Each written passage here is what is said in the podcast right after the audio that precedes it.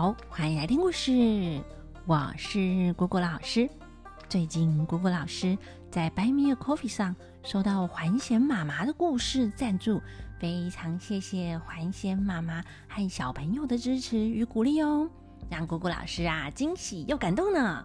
那也很谢谢大家给果果老师五颗星的留言鼓励，还有各位爸爸妈妈和小朋友的来信。都让果果老师充满热情，继续咕咕咕咕的说下去哦。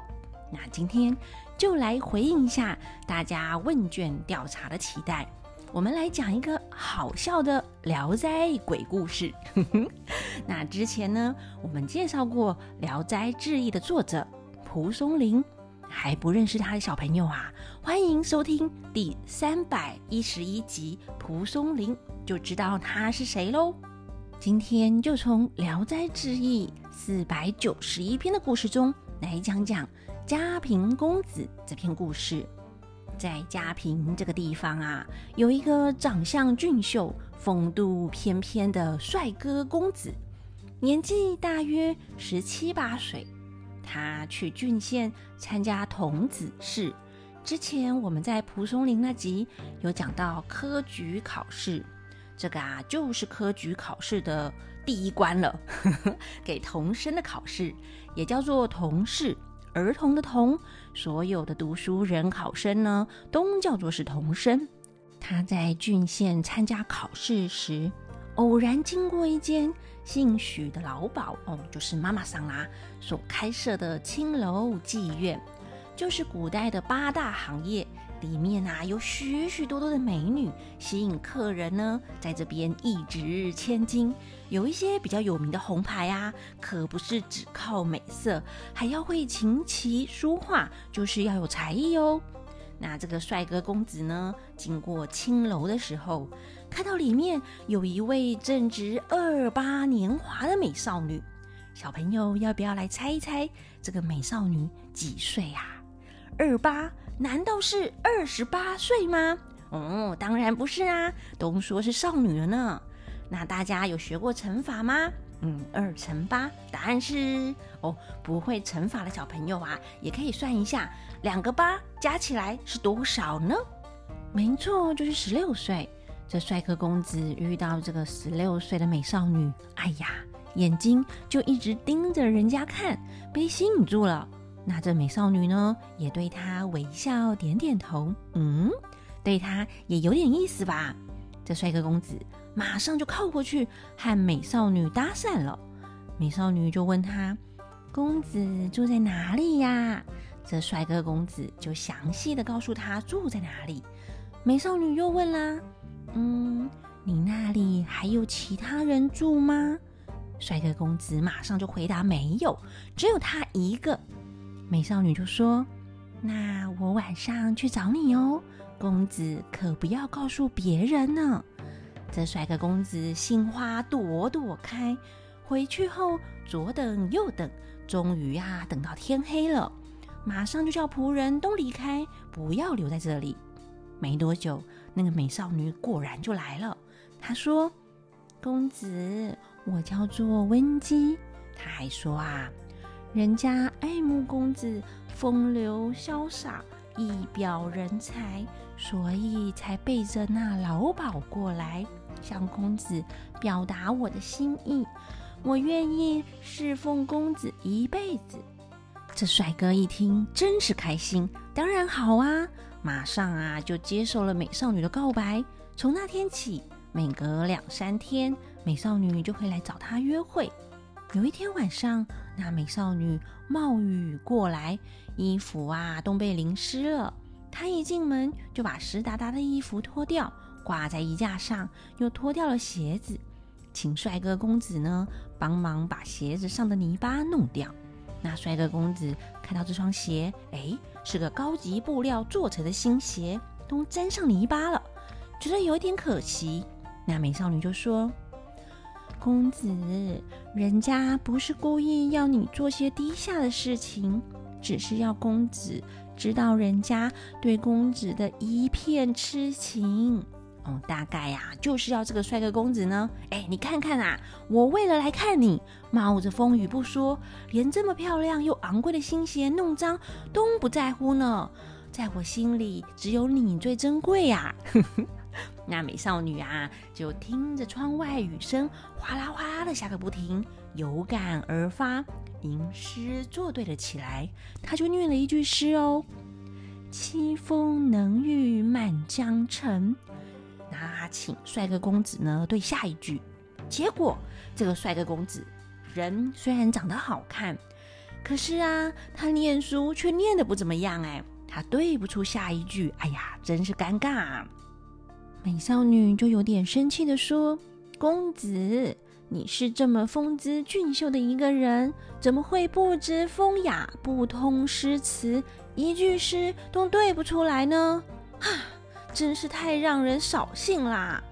美少女就劝他要用功读书，好好的学习。那帅哥公子啊，也答应一定会好好努力读书的。他们往来越来越频繁。帅哥公子呢的那些仆人啊，也都知道有个美少女在和公子谈恋爱。那帅哥公子的姐夫宋公子也是个世家子弟，听到这件事情，就私底下来找帅哥公子说啊，想要见一见这个美少女。帅哥公子告诉美少女，姐夫想要见她的事，但美少女不愿意见其他人。姐夫宋公子。居然啊，就躲在仆人住的地方，等美少女来的时候，趴在窗户偷看。一看之下，哇，惊为天人，对这个美少女啊，哎呀，神魂颠倒，实在太吸引人啦！他就急着推开门走出来，想要见一见她。美少女吓到啦，就翻墙走了耶。哦，大概这个墙啊也不太高吧。那这个宋公子呢，实在对美少女心心念念，想得不得了啊，就带着礼物跑去找那青楼的老鸨，指明想要见一见这个美少女。可是啊，奇怪的事情来了，老鸨却说：“我们这里啊是有个瘟鸡啊，但他已经死很久了耶。”宋公子听了吓一大跳，哈，这是见鬼了吗？赶紧去告诉帅哥公子这件事。而帅哥公子啊，也是到现在才知道那温姬居然是个女鬼。这一天晚上，美少女又来找他，他就把宋公子的话告诉了美少女。话说啊，一知道对方是个鬼，难道不会害怕吗？还这么淡定是怎样啦？那总之。帅哥公子没有躲着美少女女鬼，反而还告诉他宋公子发现他是鬼这件事。那这个美少女女鬼就说啦：“是啊，我是鬼，但公子您想要得到美人，人家也是想要得到个英俊潇洒的好郎君啊。我们各自都达成愿望了，不是很好吗？”那是人是鬼又有什么关系呢？帅哥公子听了，还真的被说服哎，赞成这件事哦。只能够说啊，人美说什么都对吧？那很快的啊，帅哥公子的考试结束了，他就要回去家乡了。这个美少女女鬼也跟着他回家，其他的人都看不见这女鬼，只有帅哥公子看得到她。那回到家后呢，帅哥公子就睡在书房，不回他的卧室睡。他爸妈就觉得很奇怪啊。等到美少女女鬼回娘家的时候，帅哥公子才告诉妈妈这件事。那他妈妈听了大惊失色，要他不要再跟女鬼混在一起。可是帅哥公子讲不停，哎，他爸妈担心的不得了，就算请人家来驱鬼也没有用啊，那个女鬼都赶不走，哎。那后来有一天，帅哥公子写了字条，要交代仆人办事。字条写好后就放在桌上，但字条上，哎呀，错别字很多，哎，像是花椒的椒写成了豆熟的熟。一个啊是木字边的椒，一个是草字头的熟。那生姜的姜呢，它居然写成了长江的江。可恨写成了可浪，一个啊是竖心旁的恨，一个是三点水的浪啦。美少女女鬼看见了，就在字条的背面写：“有什么事可浪？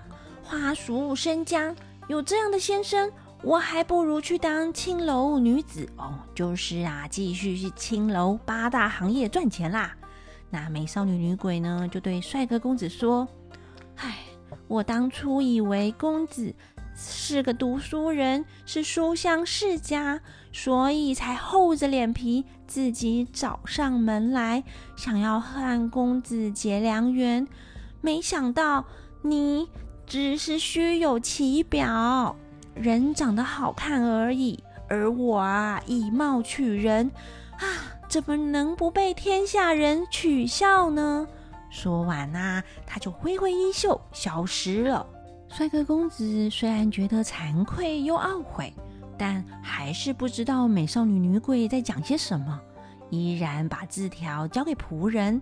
传出去之后，就变成了一个笑话，他都被大家取笑呢。那蒲松龄就在故事的结尾说。嗯，这个温姬是个受人喜爱的美人，那那家贫公子也是风度翩翩，何必太苛求些什么呢？才会弄得啊温姬后悔和他在一起，还不如去做青楼女子。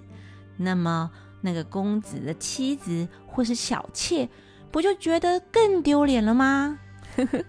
那这个故事告诉我们。还是要多读书，不然连鬼都嫌弃你呢。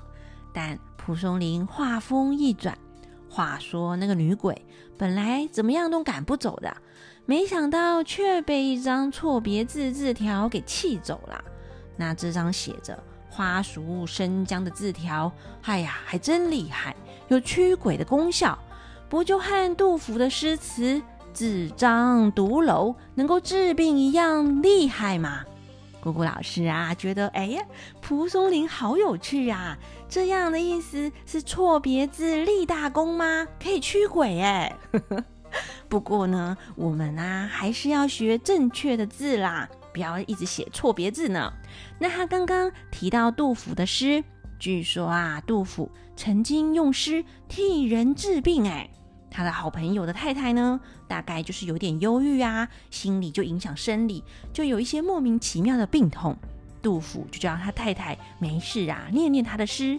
先是给他一首诗念念看，哎，可是呢效果不太明显。